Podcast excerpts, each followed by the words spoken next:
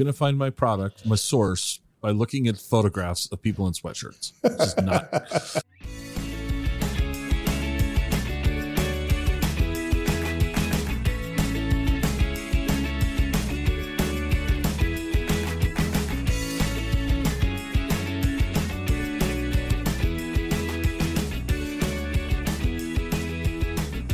Welcome to the Exploring Washington State podcast. Here's your host, Scott Cowan. Welcome back to this episode of the Exploring Washington State podcast. Uh, my guest today is Rick Hastings with Liberty Cider Works in Spokane. Rick, welcome to the show. Thank you, Scott. It's wonderful to be here. Uh, you say that now. No, just um, Rick. What's your before? What let's talk about Rick Hastings pre-Liberty. What what's your backstory? Hmm. Uh, I grew up on the west side of Washington State in the Skagit Valley. Um, okay. Yeah, and um, for various reasons, uh, family down there uh, being one of the big reasons, I went to uh, to school at the University of Texas in Austin, um, and met my wife in Texas. Uh, she's a native Texan, but um, I have some I have some growing up history in Texas too. I mean, I think I was seven or eight when we moved to Skagit Valley. But anyway, um, you know, degrees in in uh, in Texas. Uh, wife found there, I drug her back because I love the Pacific Northwest. Uh, by the time we were ready to come back to Seattle, it felt like we were kind of priced out of the market, and um, and didn't want to you know spend our lives behind a steering wheel commuting 30, 40 or longer minutes per day. And um, so, you know, I, having grown up there, you go, well, uh, I don't know about the Spokane, but let's let's go check it out. okay, all right. Gra- I can that, I can relate to this. yeah, I, grad- I graduated from the University of Texas with a degree in architecture, and so came up, you know, looking for that kind of job.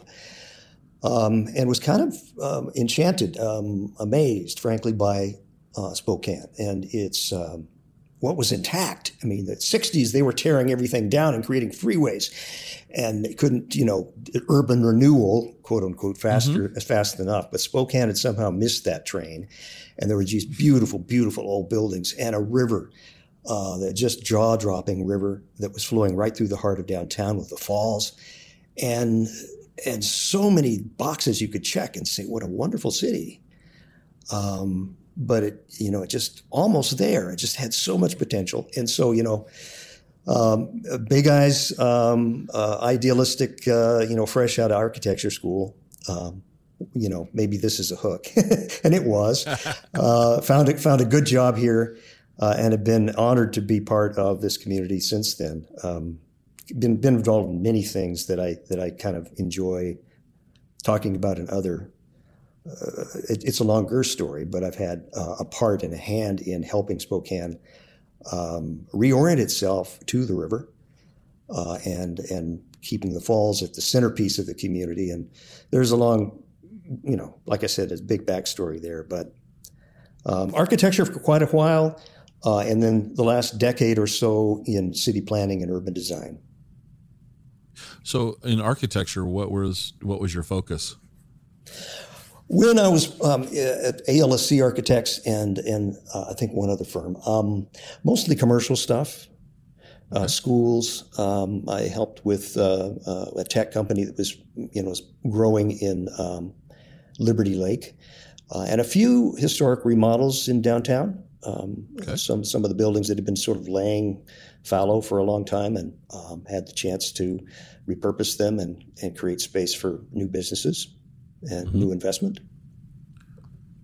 That's a simple process, isn't it? You don't, you know, structural. Know, I I used to work for Starbucks coffee in their corporate offices, and during the Nisqually quake, the the building that we were in, which is the old Sears warehouse down in the SoDo district, it just kind of split open in, in ways. And they were retrofitting it around us while we were when we went back to work, and I was always shocked at how much effort it took to to retrofit a a hundred some year old building. It's mm-hmm. they were built with different uh, standards than than we have today. Right. so okay, well, I think I read somewhere. Well, first off, let me ask. Uh, go back to your wife. How were you able to convince her to leave Texas?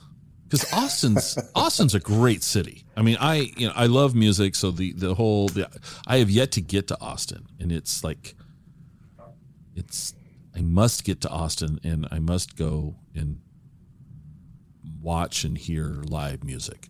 Yeah, and then I have this romanticized notion that the barbecue will be just world class and amazing. So, it how is. did you?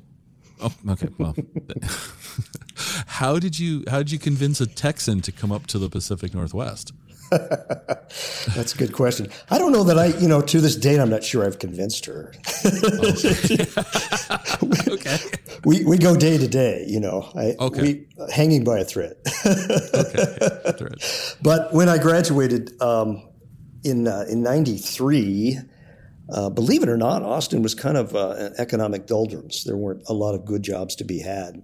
And the Northwest, right. on the other hand, was popping. So, you know, the job draw was a big part of it. Um, but uh, I know when I came up here before we got serious about one another, I came up one day and just drove all around all my favorite places, mostly in the Skagit Valley at the time. Went up to Mount Baker, um, uh, out to the, the San Juans, and I just took a zillion photographs. And mm-hmm. I, I trotted those back, and that was part of my sales pitch to convince her to come up. it, it is a, it's an incredible state we live in. There's so so much diversity, everything from yeah. rainforest to desert. Uh, you know, I've grown to, to really love the Palouse uh, mm-hmm. country just south of here. Um, and you know, you know, just so much to do and see. And if she was in the mood for for flat and desert, you know, we could check that box.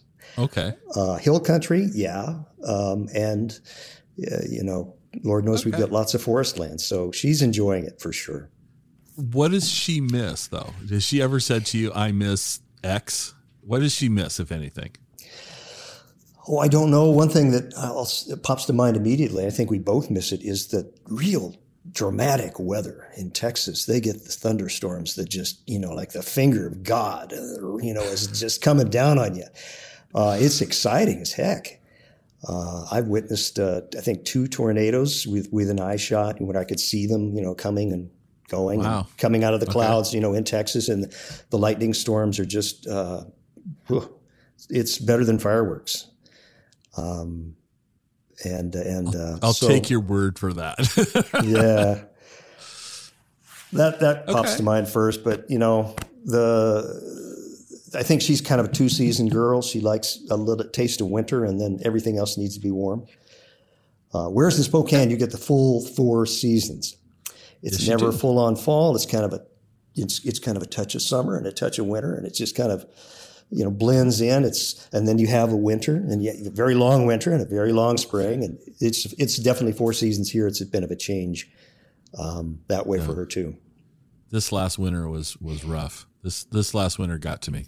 Um, Wenatchee was. I kind of felt like Jack Nicholson in The Shining for a while. I just never left the house, and I just it was just uh, hmm. it was a it was a tough winter for us here this year, and I know you guys got quite a bit of snow too. So, um, yeah, just anyway. Well, so you moved you moved to Spokane in in '93. Um, the city's obviously changed a lot in the um, decade since, and for the better. Um, what got you started with cider? How did how did how did you? Yeah, what was the impetus for you getting involved in cider? Mm-hmm. Um, well, I've, I've, I've, I've, always had hobbies of many stripes and types. Um, one of them happened to be making beer.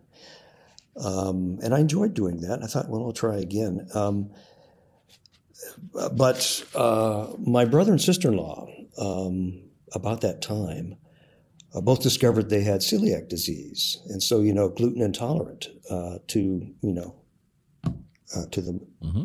to an nth degree. Um, and so the you know the beer and pizza visits we used to have had had you know turned into well what else? And so we we found some imported cider, you know Blackthorn I think it's called, and um, and some of the imports from the UK. And uh, I think we discovered we we we like them quite a bit, um, and those are gluten free. Mm-hmm.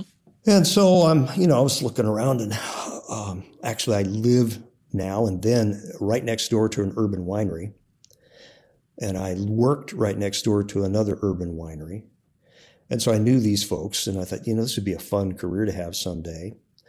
Um, but here we are in, you know, state of Washington, the apple state. We're known worldwide for our apples, and we may have 1,100, 1,200 or more nowadays wineries, um, as many breweries probably.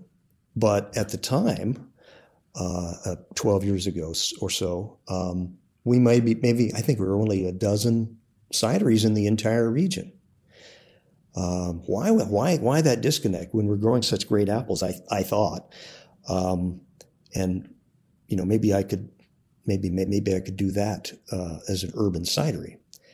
And so mm-hmm. you know uh, experiments started from trips to the, the, local orchard to have them sell me unpasteurized juice and and and uh, uh little small batches in the basement. And mm-hmm. Uh, and the hobby uh, turned into a serious passion, and now it's completely out of control. Now it's out of control.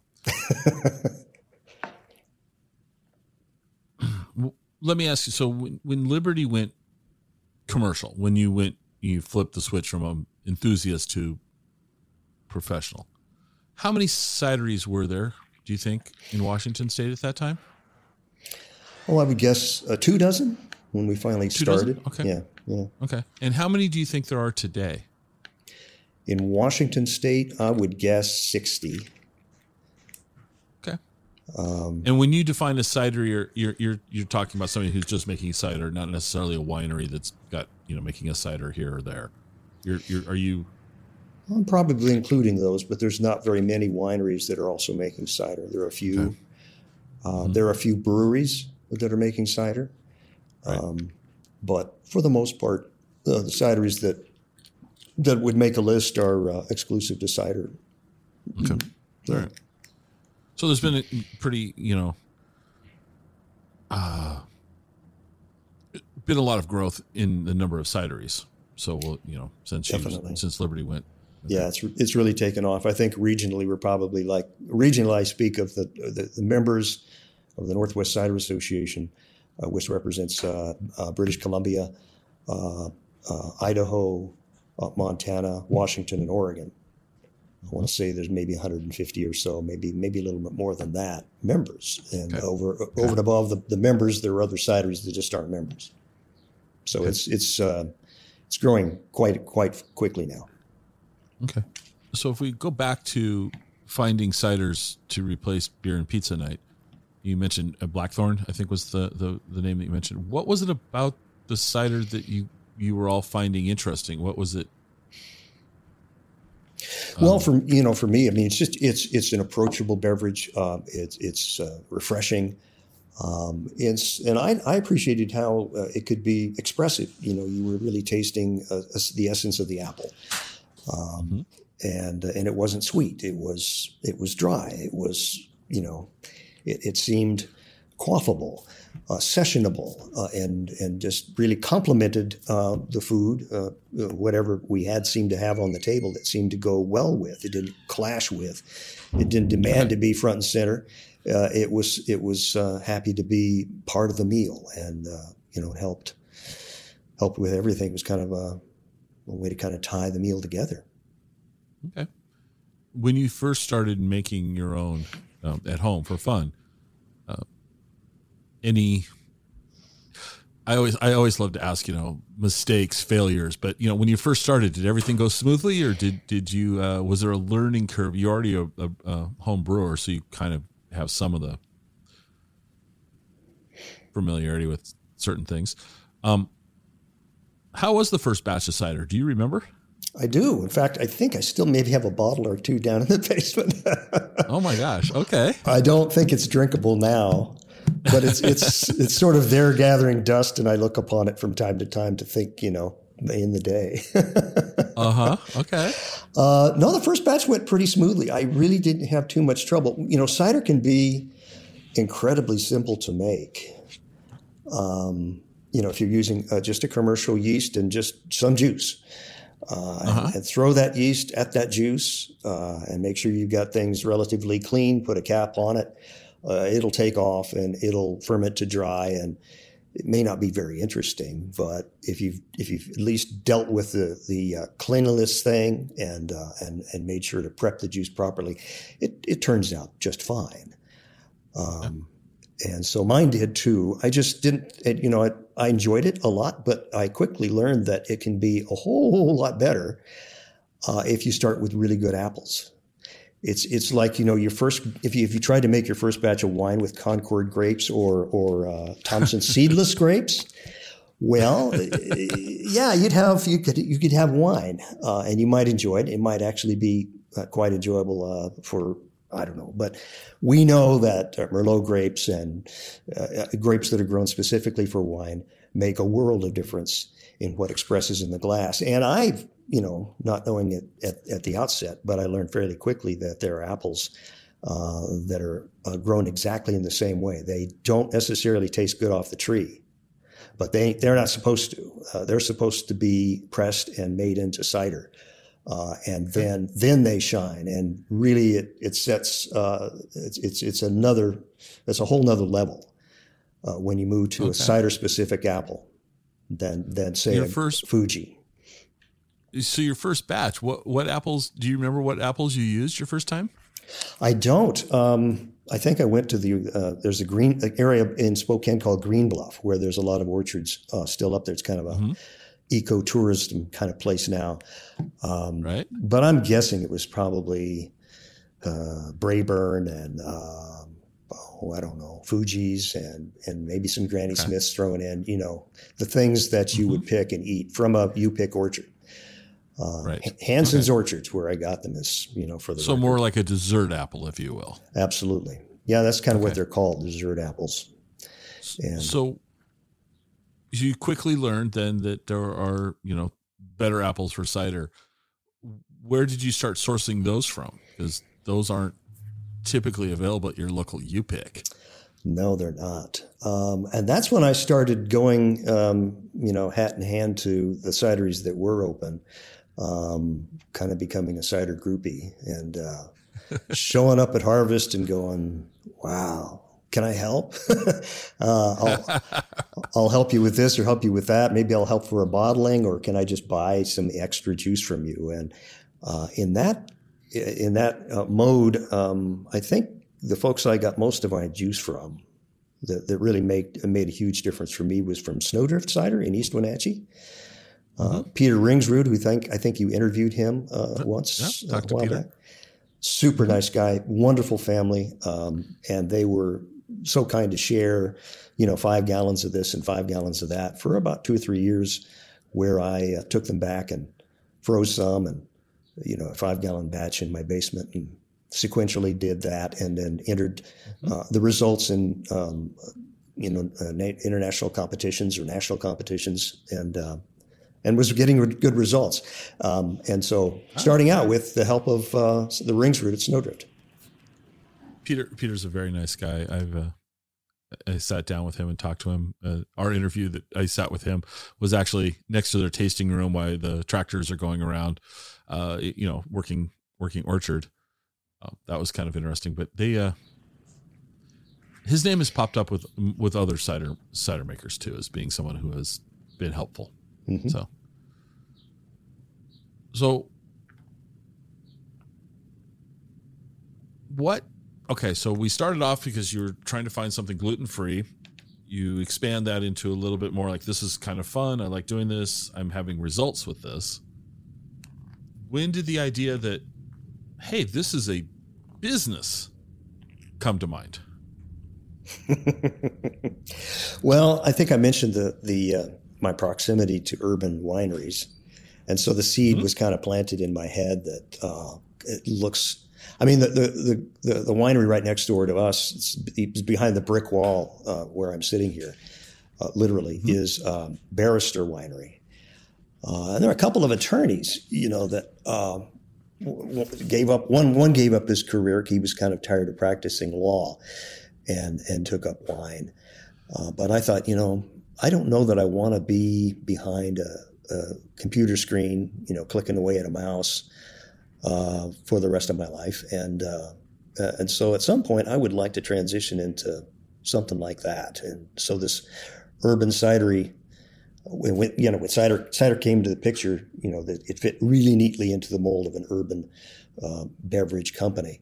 Um, and so I was always kind of hoping this was the way it would go. And as I, you know, started out making in the basement and reading every book I could lay my hands on and talking to cider makers I could speak with, uh, that led to uh, taking uh, coursework from a, a, gentleman named Peter Mitchell, who comes over from the UK. At the time, anyway, I don't think he comes over anymore, but at the time he came and taught cider making, a week long course in cider making uh, in, at Cornell in, in New York State and in Mount Vernon, Washington, um, as coincidentally where I grew up. And, you know, so I had free room and board there. Uh, and I ended up signing up and taking that coursework. And, you know, you spend the, what is a thousand bucks, I think, to take that, that course at the time. Uh, I'm taking you're taking vacation time off to do it. mm-hmm, um, mm-hmm. Yeah, uh, you kind of feel like you've made a commitment, and it's maybe time to start thinking uh, you know, uh, fish or cut bait on this. And uh, okay. yeah, so that's that's kind of how it, it it that was kind of the tipping point when I realized things were pretty darn serious. Okay, okay. I've never met your wife. I've only talked to you just briefly, but has your wife been supportive? Yeah, for sure. Um, okay. S- skeptical at first, but uh, okay but very generous and and uh, letting uh, this passion of mine run its course, and it's it's led okay. led to really wonderful things. We've had uh, many trips, uh, got to know many people.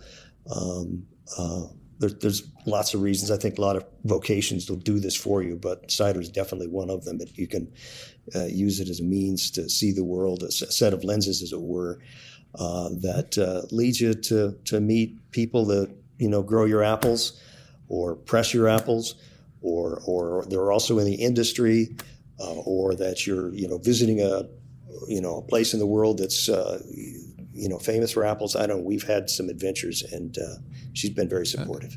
Yeah. Well, let me ask you this question. So, what was it like when you came home and said, "I think I want to go take a class in Mount Vernon"? while I'm on vacation, and it's going to cost maybe a thousand bucks. Did she look at you like you were crazy, or was she supportive of the idea? supportive of the idea, but only because the topic had, I mean, I think it seemed to be inevitable. You kind of see it coming. Okay. Okay. by okay. that time. so she just resigned herself and said, all right, go. right. Okay. Right. Okay.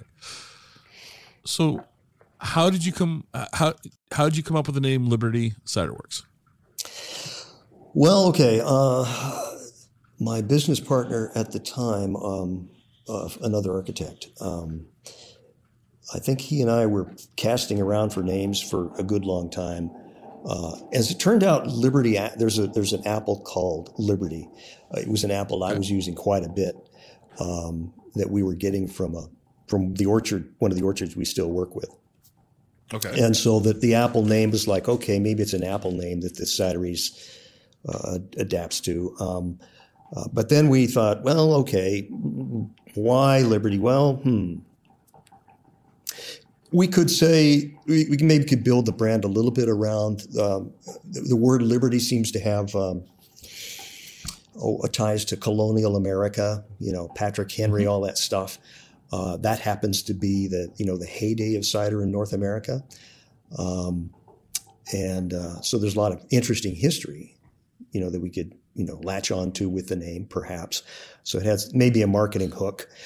Uh, and then I think the final turn was we realized that he and I both worked at a, the same architecture firm uh, in the uh, in a building called Liberty, the Liberty Building in downtown Spokane.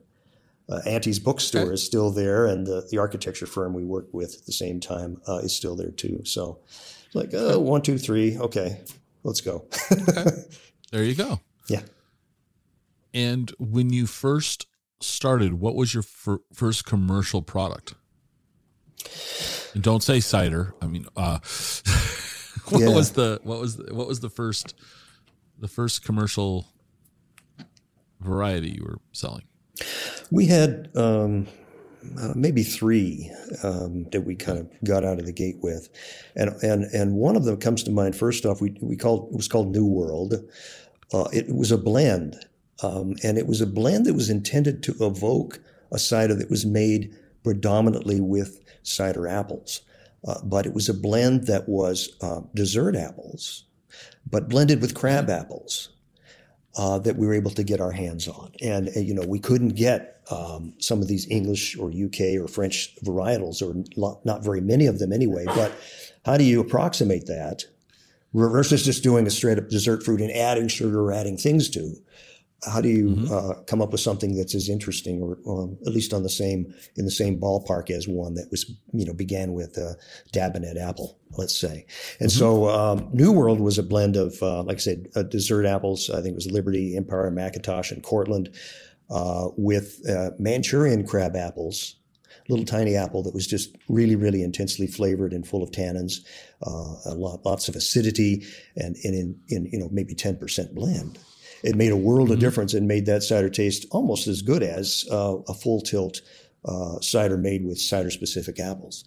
Uh, so that was okay. one of the ones we started with. We also had another one that was, I mean, limited quantities. We just called it English style, which it was in, intended to to approximate a uh, West Country style cider, uh, which is typical in the southern UK we could get a few Dabinetts and and, uh, and chisel jerseys and uh, Brown's apples and um, you know some of those, and it was a blend. Um, and we also had to blend it back with some dessert apples to make it commercially viable. Um, but that was another one that uh, that we uh, started out with. Okay. When we talked on the phone, and I'm looking at your website over here, and, and right now I'm looking at a headline that says "Inspired by there, but made like here."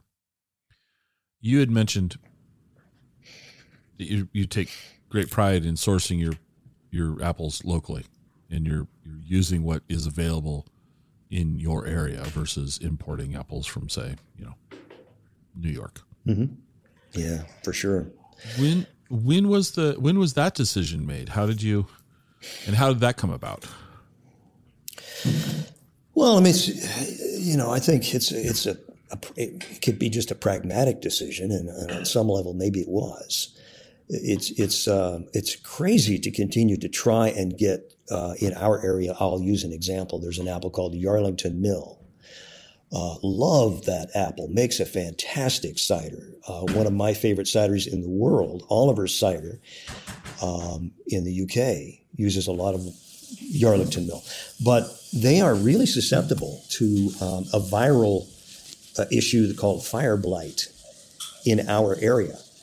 And so it'd just be crazy to try and grow not just the Yarlington Mill, but many other types of apples that are susceptible to fire, fire blight, or mm-hmm. that maybe maybe really only shine if it's say a marine climate. Now Spokane's not a marine climate. Spokane is semi-arid.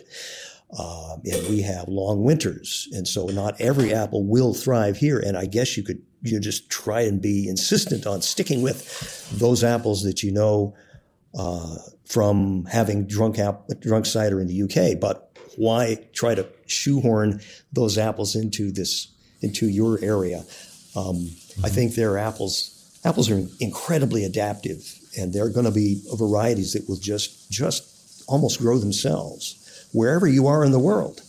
And so let's figure mm-hmm. out which apples those are that grow beautifully and express our area and express you know our our climate um, that also happen to be really really good for cider. And you know there are many there are many varieties that that are just that way. Uh, we have to find out the hard way because there's just not much experience to go around in what grows well in the Palouse. I mean, I think there's only one or two uh, orchards in that area, maybe that ever have been. Um, hmm. It's wheat. It's wheat country. I mean, it, it, could it could be and should maybe should be you know apple country too. But um, but anyway, you know, you find out by planting and seeing what happens. Maybe, maybe uh, you, you, definitely kind of uh, do your research and talk to lots and lots and lots of people before you spend the money to put something in the ground. But, but that's one reason. It's you know just being pragmatic. Uh, but then there's the more lyrical reason that, you know, to, to be able to talk about what's in the glass. Uh, you know, this is something that um, that represents an apple or apples uh, that um, we found to to grow beautifully and maybe maybe better than anywhere else that we've uh, encountered, maybe better than anywhere else in the world. They mm-hmm. seem to belong here, and and so that is a story about us. That's a story that's unique to us, and it um, it it becomes part of the story that our brand tries to express. Well, give me an example of an apple that you feel grows well and maybe better in northeastern Washington. Well, two. Um, I'll, I'll, I'll, mention McIntosh. Uh, that is, uh, it's a dessert apple, but it is uh, also uh, more properly, I think, uh, classified as an heirloom apple, which means it is at multi-purpose. It's great for cooking and culinary use, but also for cider. Uh, it's not. Uh, it doesn't have the tannins that we typically associate with a complex cider-specific apple, uh, but it uh, tends to um, uh, the, the, you know the fruity esters that that don't seem to ferment away. they're left in the glass at the end of a fermentation, give it just just an amazing fruitiness and um, a full-bodied character to it. Um, that belies the fact that it may be very, very dry. It still tastes sweet somehow. It still tastes fruity somehow. Now, a Mac from the East Coast, uh, so I'm told. I mean, there's many cider makers that that I have uh, deep respect for won't even touch a McIntosh uh, because it just doesn't finish that way in a glass. Now, there are many hmm. other places that maybe it does, but um, the apples, the, the McIntosh apples that grow in the Palouse and in our region, I'll, I'll also mention uh, in uh, Montana, just over the just over the border from, from us, mm-hmm. uh, grow amazing McIntosh apples too. But I found them to be, you know, really world class. There's something about the Macs, okay. something about this area uh, that Macs just seem to love, uh, and so. Um, you know, if you if you look around for the I don't know. Anyway, there's they're amazing. They're, the, the Macs are just better than anything I've encountered anywhere. The other one that I'll, I'll bring up is uh, Golden Russet. Uh, that's an American um, cider apple, um, and it grows well in other parts of the country too. But I was just at a conference in um, in Virginia, and um, and I was able to t- taste uh, various golden russet apples from from over there. And you know, you could tell that it was golden russet. You're swirling in the glass. You, oh, that smells like a golden russet. Mm, yeah, I'm getting some golden russet character and flavor. Mm-hmm. But it's it's just dialed back. It's it's just mm-hmm. not as acute. It's just not as as as wonderful as the golden russets we're able to to get and grow here. Um, and I mean, ours uh, almost have to be blended back because they are so so over the top. Um, okay. The, the, the characteristics are almost too much, but um, that's that's the flavor in the glass. But the uh, the golden russets that are grown for us uh, by uh, one of our partner Richards uh, Topcliffe in Prosser.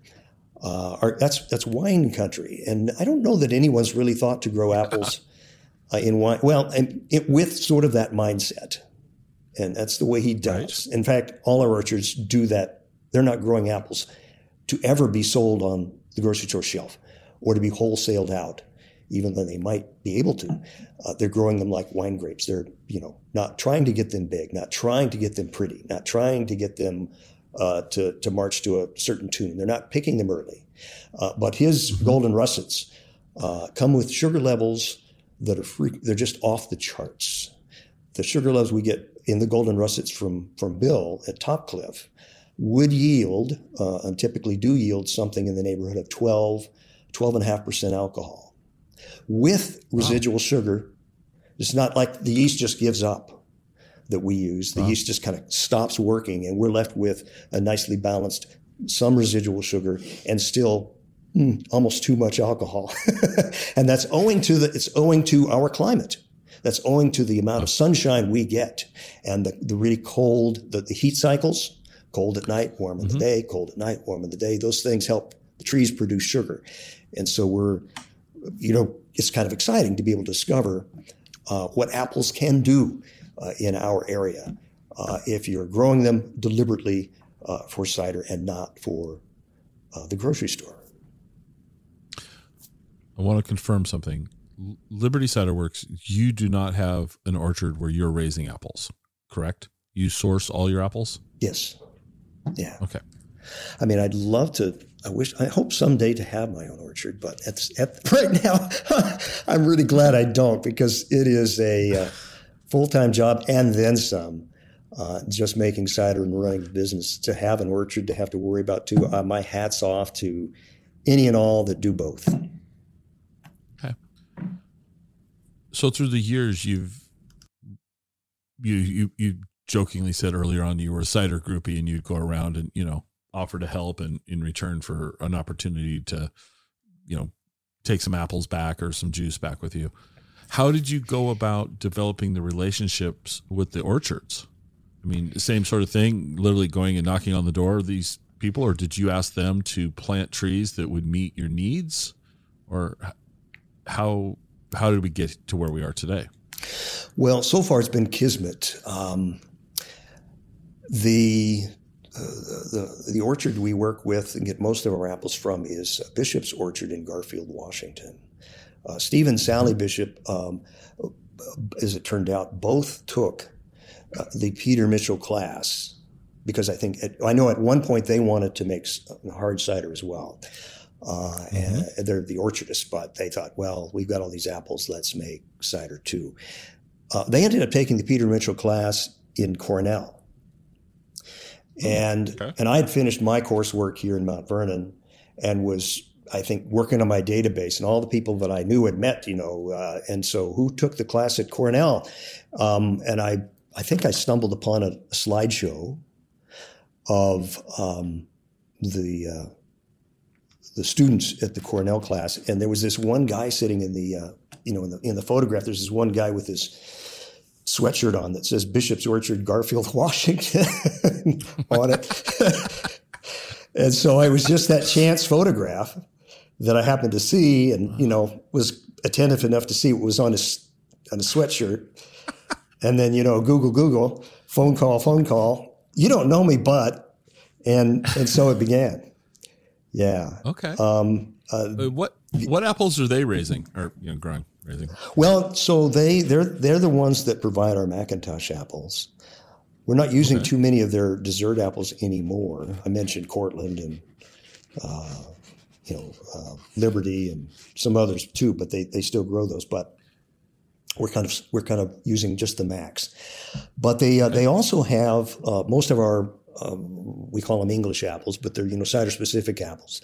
Uh, we get all of um, most of those, I, I, should say, from the Bishop's Orchard too. So they have a section of the orchard that's set aside just for the apples they grow for us, um, that uh, include Dabinett and Kingston Black and Chisel Jersey and Brown's Apple and Filabarrel um, and I'm sure there's three or four others that uh, that I'm missing, okay. but you know, you get the gist of it.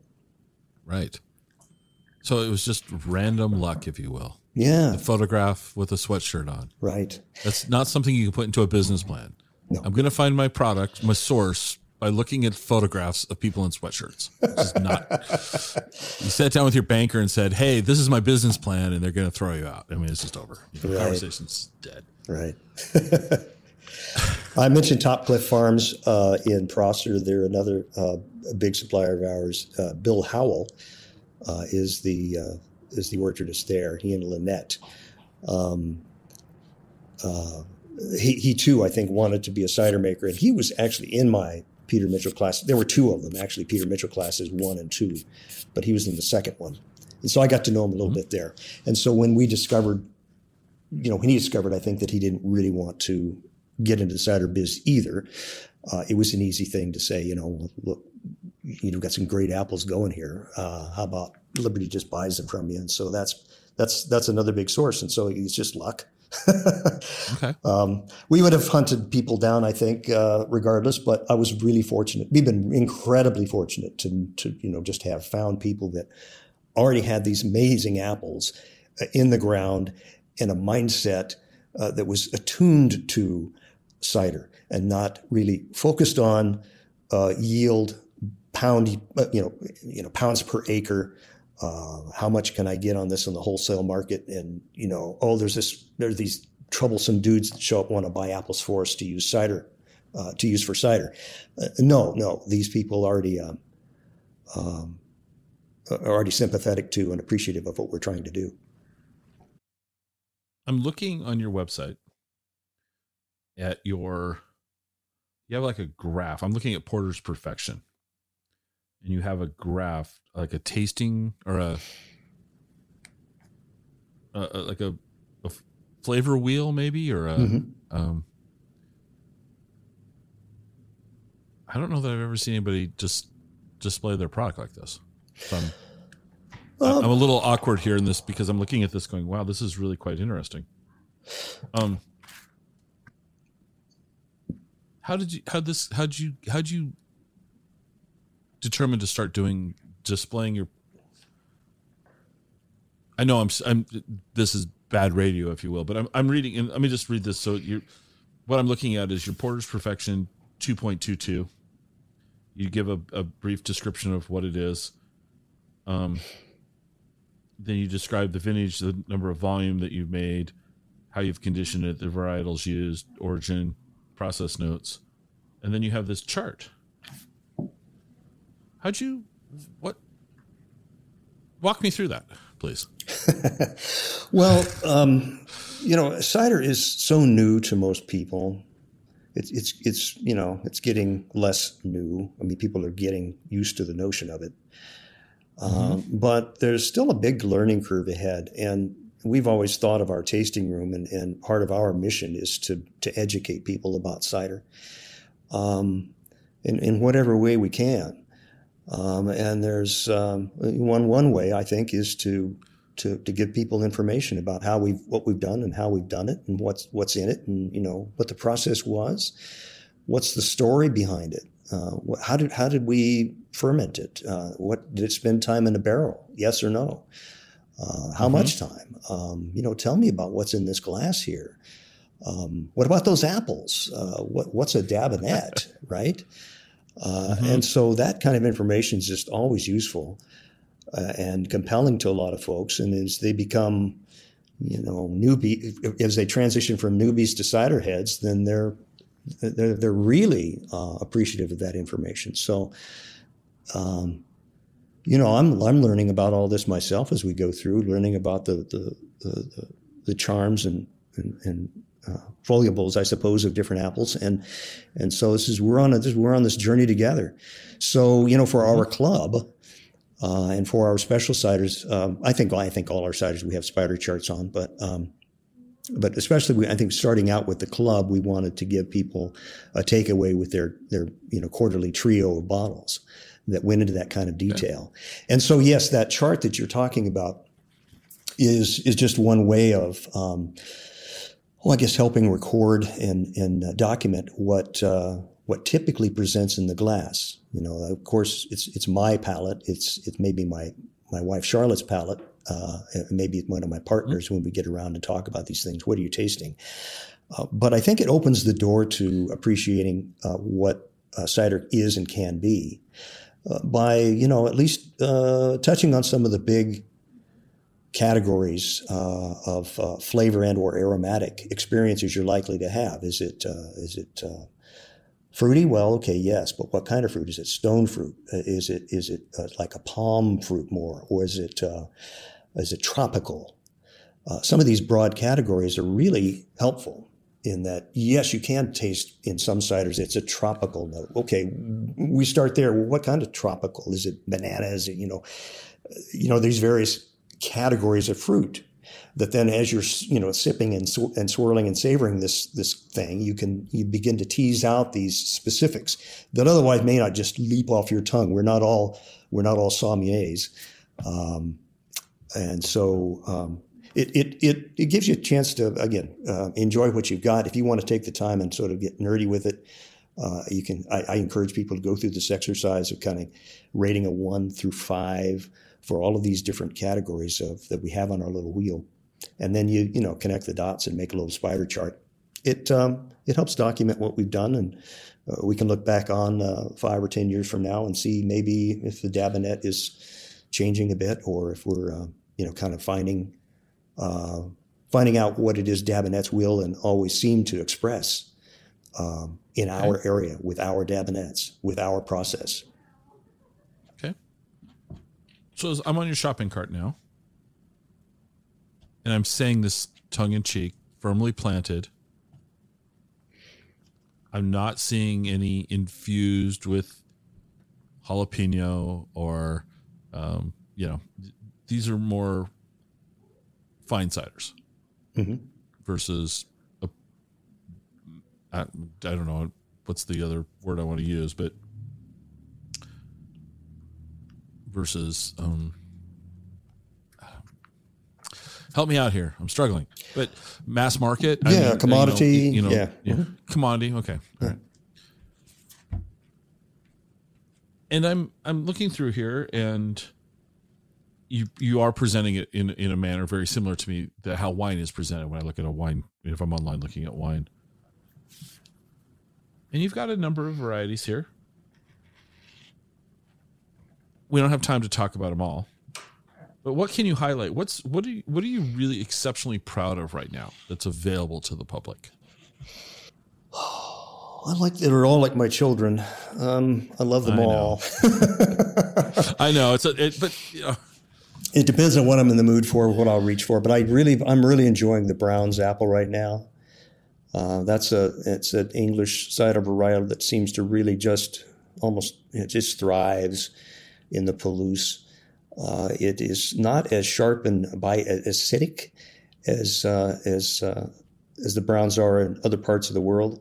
It's it's a softer. Um, it, you know, they're usually used to blend with. Um, they're, they're called the bitter sharp um, for, for a reason. They've got a lot of tannins, so the bitter. That's where the word bitter comes, so it's what it relates to. And then the sharp is the malic acid. Um, this one is not that sharp, and it does have a lovely tannin uh, level character um, and, and a really intense fruitiness. The um, so that's one. Uh, that's one also where the native yeast that we use, which is another thing that I think sets us apart from 95% of the cideries in the region. Um, not the world, because uh, cider, all cideries in France and Spain, and most cideries in the UK use natural yeast too, but that's what we do. Uh, and so this mm-hmm. natural yeast that's on the apples, that's, that's part of the microculture in the orchard that comes to our place in the juice and then ferments the cider, has just seems to just marry incredibly well with this apple. The uh, there's a there's a, just a lovely amount of residual sugar in that browns that helps balance out some of that acidity. It gives it an amazing fruitiness, but there's also depth of character. It's just not a one note. It's several notes going on. It's a, it's a lovely thing in the glass and relatively low alcohol, uh, so it's uh, it's quaffable and enjoyable. It, it uh, that's one for sure.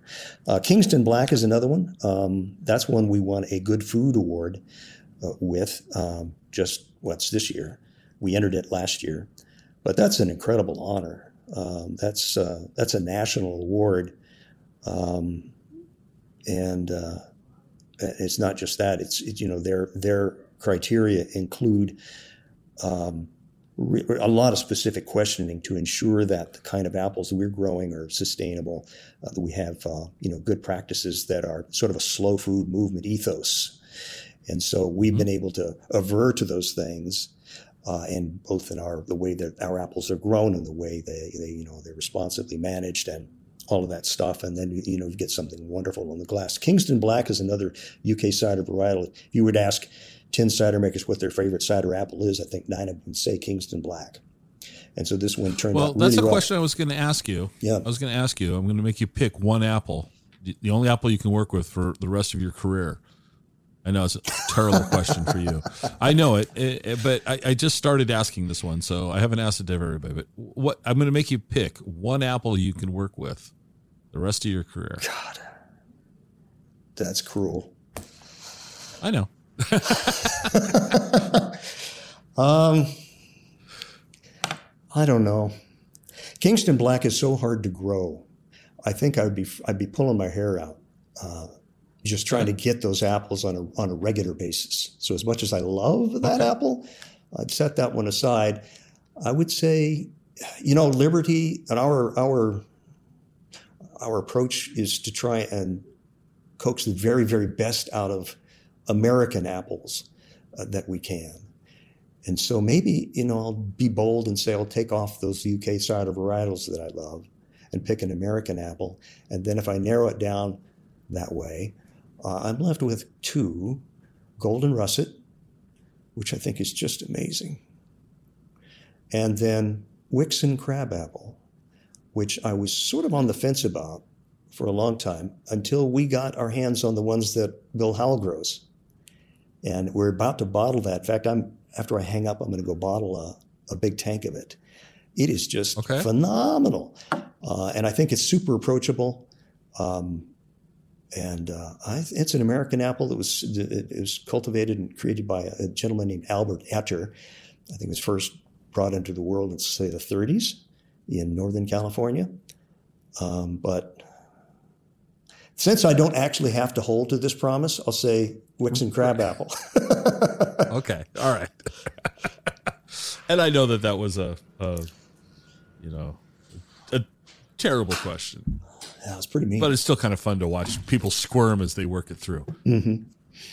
I'm looking at your Raven Oak, and uh, another guest that we'd had on previously was was Dry Fly, Dry Fly Distilling, and so I see that you're you're working with them as far as their barrels go. Um, that's have you been to their new distillery? Just once, yeah, yeah. We went and picked That's- up some a- picked up some barrels there recently. It's uh, pretty impressive. It's it's, it's kind of jaw dropping when you- you're like, oh my gosh.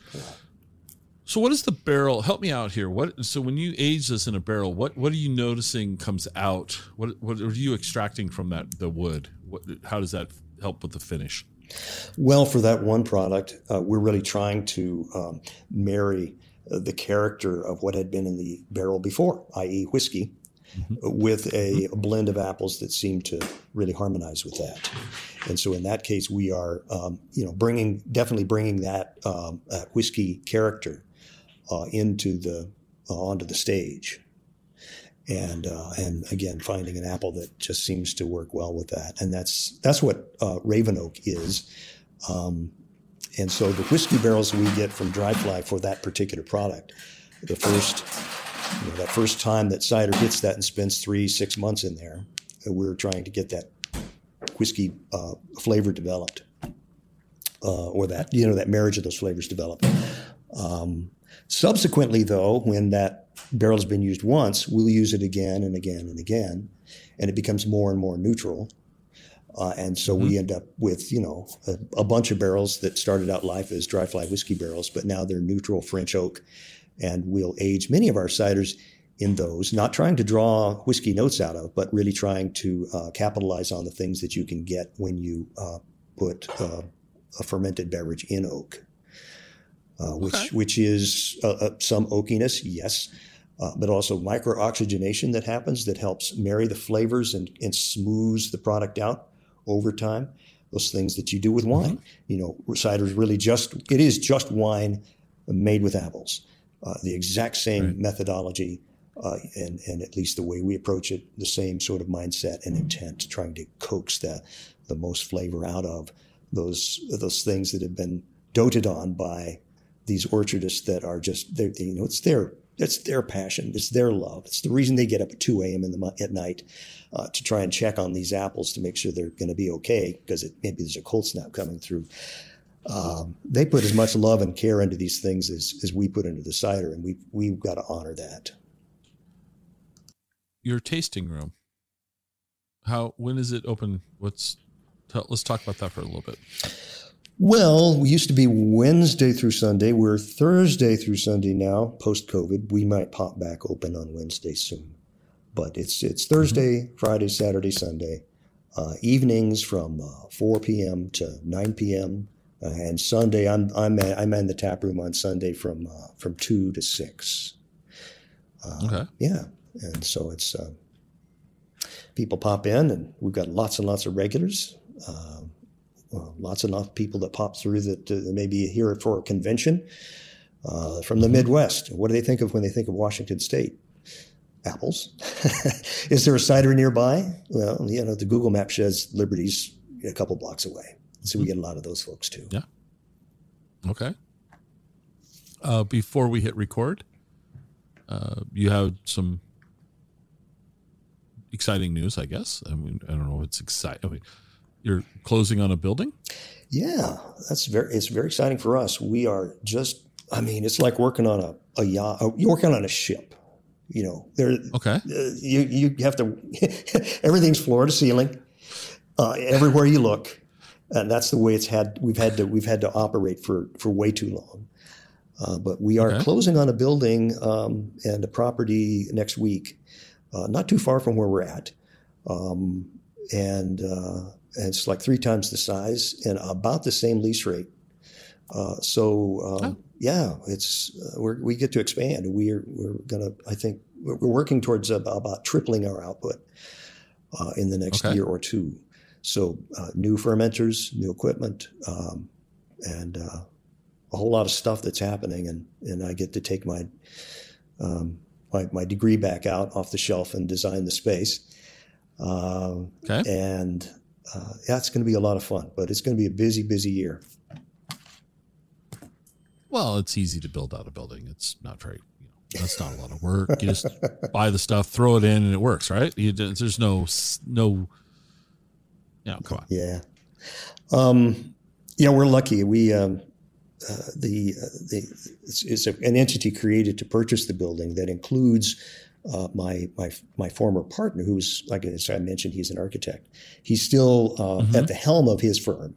It's a design build architecture firm. And um, we were able to secure this building because they're going to take the second floor of the building we're we're going to occupy.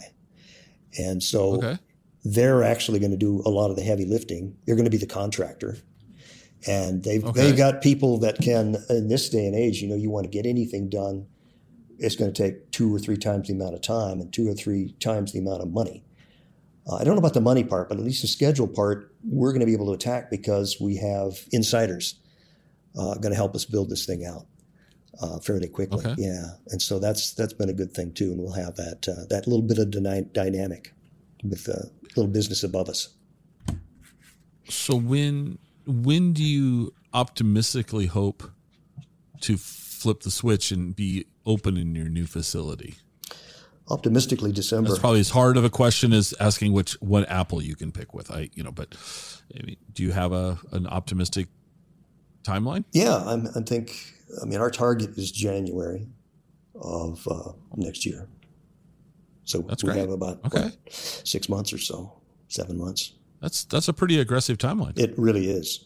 I didn't think it was Yeah. likely to happen, uh, but the uh, the uh, the loan entity uh, gave us six months, Oh, and then okay. and then you know after you after you kind of recover from hearing that, you think, well, you know, we do have uh, this dynamic where the design build firm is going to you know is definitely motivated to help us get this done quickly. They're going to pull strings and you call in favors and get people to come in and finish it out. We'll see. Uh, we'll see. It, it- you know, it may take longer, probably will, but but uh, you you said optimistically, so I said January. All right, all right. so when you know because you've got all this free time on your hands, what do you what do you and, and your wife uh, what do you guys like to do for fun and entertainment around the Spokane area? Well, uh, we are outdoorsy folks. Uh, and one of the things I, I love about Spokane is its proximity to a lot of good recreational stuff. Uh, the second, first, the largest state park in our in our state is uh, Rivers is uh, uh, Mount Spokane. Uh, that's not far away, and there's wonderful hiking to be had there. Uh, but the second largest state park in the state is um, it, it abuts downtown, or actually, you know, it becomes kind of a green belt extension of downtown. Uh, it's Riverside State Park, and that was one of the reasons I just that was the deal break. I mean, was- that closed the deal for me when I came to visit Spokane. Cool community. I'm an avid mountain biker, and I was able to you know pop out of my hotel room, uh, you know, ride maybe two or three blocks on asphalt Okay, found a trail uh, that took me to from downtown to Riverside State Park, which was just it's a really really beautiful park with trails everywhere. And I was I, I stopped. I was up on a hilltop. I looked back towards downtown, and there's you know there's these towers, these you know this cityscape set in, you know this uh, bowl of green, you know on the you know, the the hill, uh, trees, trees, trees, trees, and then just beyond those trees, there's a downtown, and it's right. just a just amazing view. And I, you know, I thought you're not going to get this many places. Uh, this is something special. I had a little bit of that in Austin, but not like here. Um, okay. And so we're, you know, outdoorsy folk. We like to uh, ride the Centennial Trail and uh, mountain bike. My, my wife's an avid road biker. Uh, amazing okay. road biking to be had south of here, all around, frankly. But as many country lanes as we have, um, there's, there's, plenty of places to, you know, to just kind of get off and pedal. Um, we run. In fact, I'm going to be doing my very first marathon in about three weeks. Um, Which one? Which marathon? called the Windermere Marathon. Where Where is this held at? It's held in Spokane. It starts um, in Liberty Lake, just east of here, near the Idaho border. And it's a one way. You start out there and you run back towards downtown. You finish in downtown. And it just happens okay. to be 26 miles. Point two. Just happens. Yeah. Yeah. Yeah. Just happens to be. yeah. But it, it, follows, it's, it's, it's a gorgeous course because very little of it uh, happens along uh, arterials or roadways at all. It happens along the okay. Centennial Trail, which is a, um, a non motorized route uh, it's like 70 miles long total. Uh, starts in oh. Idaho, you know, and then goes mm-hmm. up past Spokane uh, towards the confluence of the Spokane and the Columbia.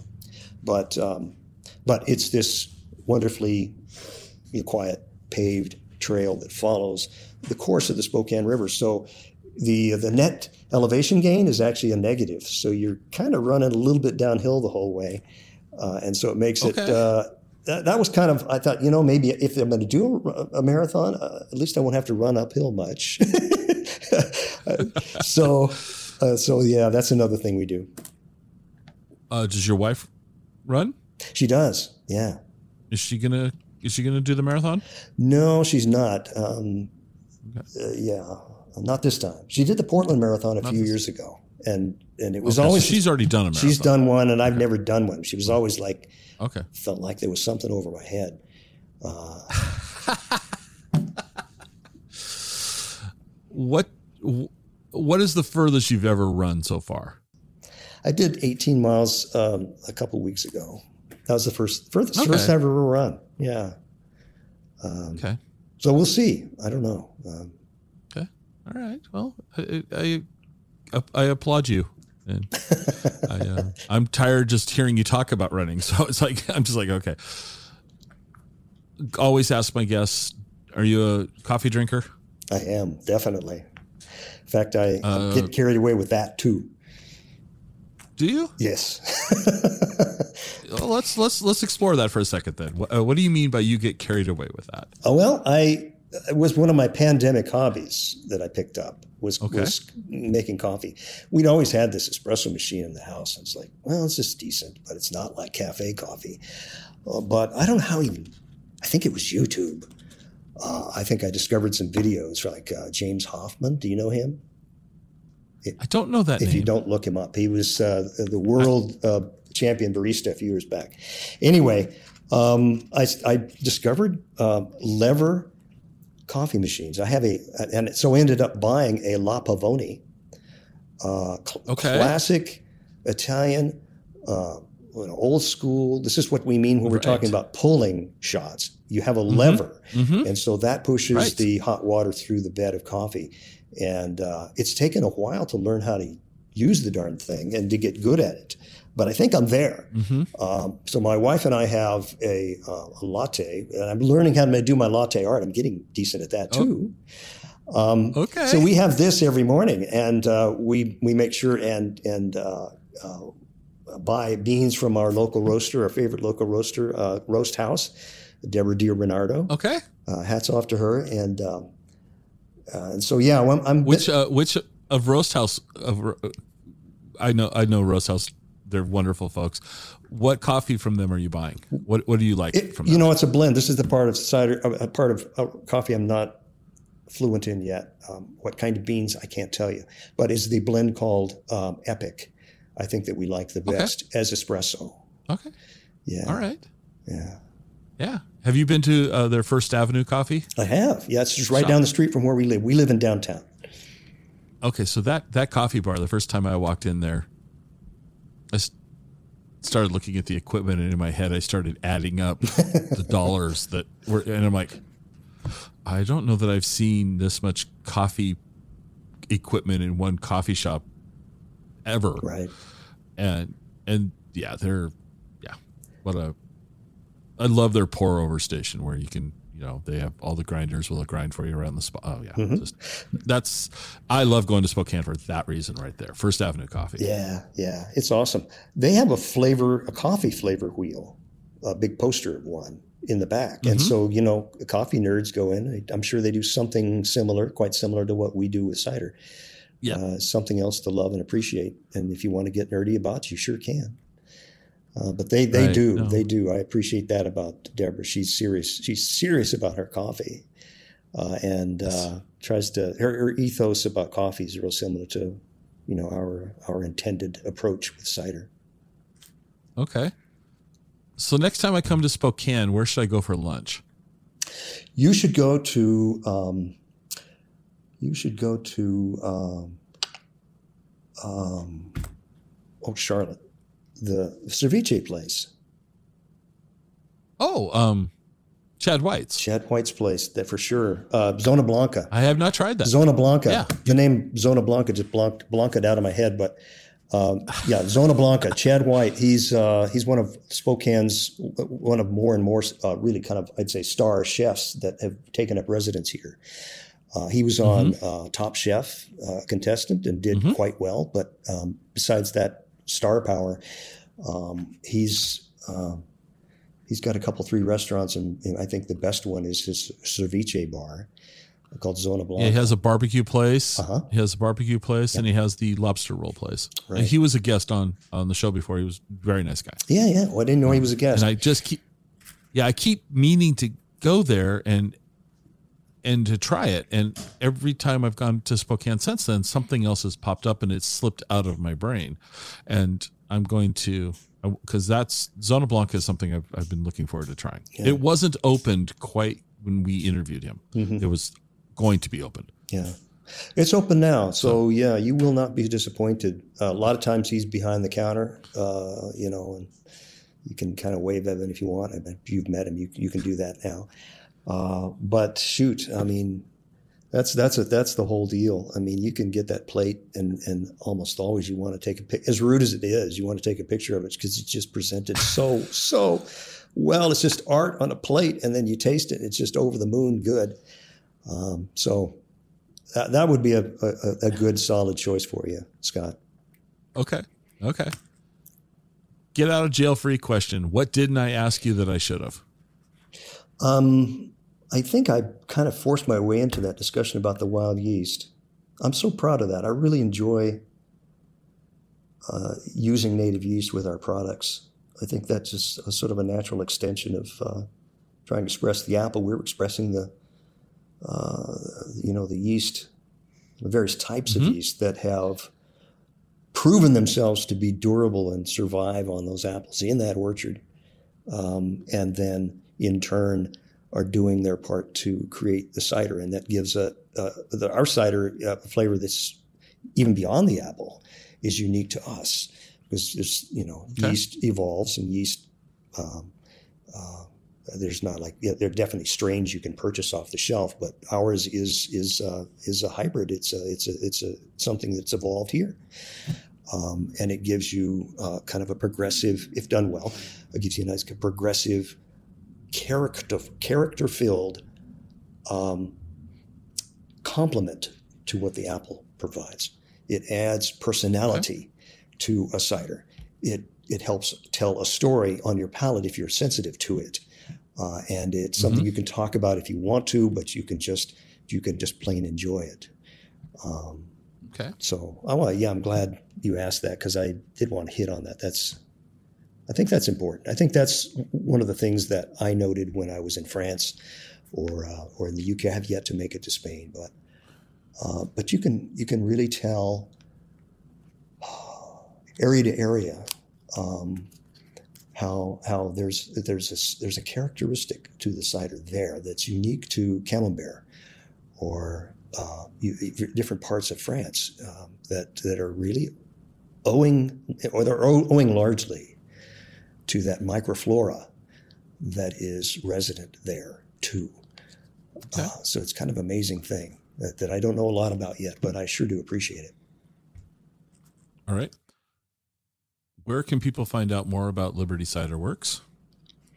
Our website tells a lot of uh, a lot of the story, what we intend and what we offer. Um, so I would, you know, go there, shoot. Um, if if if you happen to be in Spokane, uh, do drop by. I mean, we see our tasting room as a, point of uh, cider evangelism. I mean, it's it's a tasting room, yeah, but it's also a place for us to get people excited uh, and passionate mm-hmm. about this beverage. And so, if you want to have your ear talked off, if you've got questions, uh, and I'm there, uh, you can have it all. Um, and okay. most of our staff is just is, is, just almost as conversant insider, and they can tell you uh, all you possibly want to know and get you on the path to becoming a cider head yourself. Uh, from a distribution standpoint, uh, for for our audience that's maybe on in Western Washington. Um, is Liberty carried anywhere in Western Washington? It is. Uh, we do self distribution for business reasons, but um, and so that limits us a, a little bit. But um, I will say there, there's a bunch of really fine bottle shops that, that I won't list off here that, that have us. But I think the easiest place to re, for a Western Washington person to find us would be at uh, PCC Markets. I think there are okay. eight, 16, 17 of those scattered around the, the metro, uh, and we're on the mm-hmm. shelf mm-hmm. there. Um, okay. Yeah, you'll find I think Excellent. three or four of our products uh, there, and so you can get uh, you know try one. I think you're going to be uh, you'll be very happy, and and okay. and then, then you'll hopefully try more of the stuff we make because we make a ridiculous number of ciders. Um, you know, I, I, don't know of anyone that's doing as many single varietals as we are. Um, okay. And so you can you can come on the adventure with us. All right. Well, Rick, thank you so much for taking the time to chat with me today. I enjoyed myself, and uh, I wish you all the success in your marathon. thank you. And that's I mean, just just just just completing it will be a, a, for you know. Do you have a time? Are you are you aiming for a time? Yeah, I'd like to be at or under four hours which I think is a okay. nine minute pace per mile. Okay. Uh, I think I can pull that off, but I've never run 26. I mean, I felt pretty good at my 18. I thought, you know, I could keep going, but uh, I can't believe people run 26. But um, it hopefully be me. But that's my target. Okay. Okay. Well, best of luck on that. And, and again, thank you for taking the time to be here today. Thanks for inviting me, Scott. This has been a real pleasure. It's uh, been fun.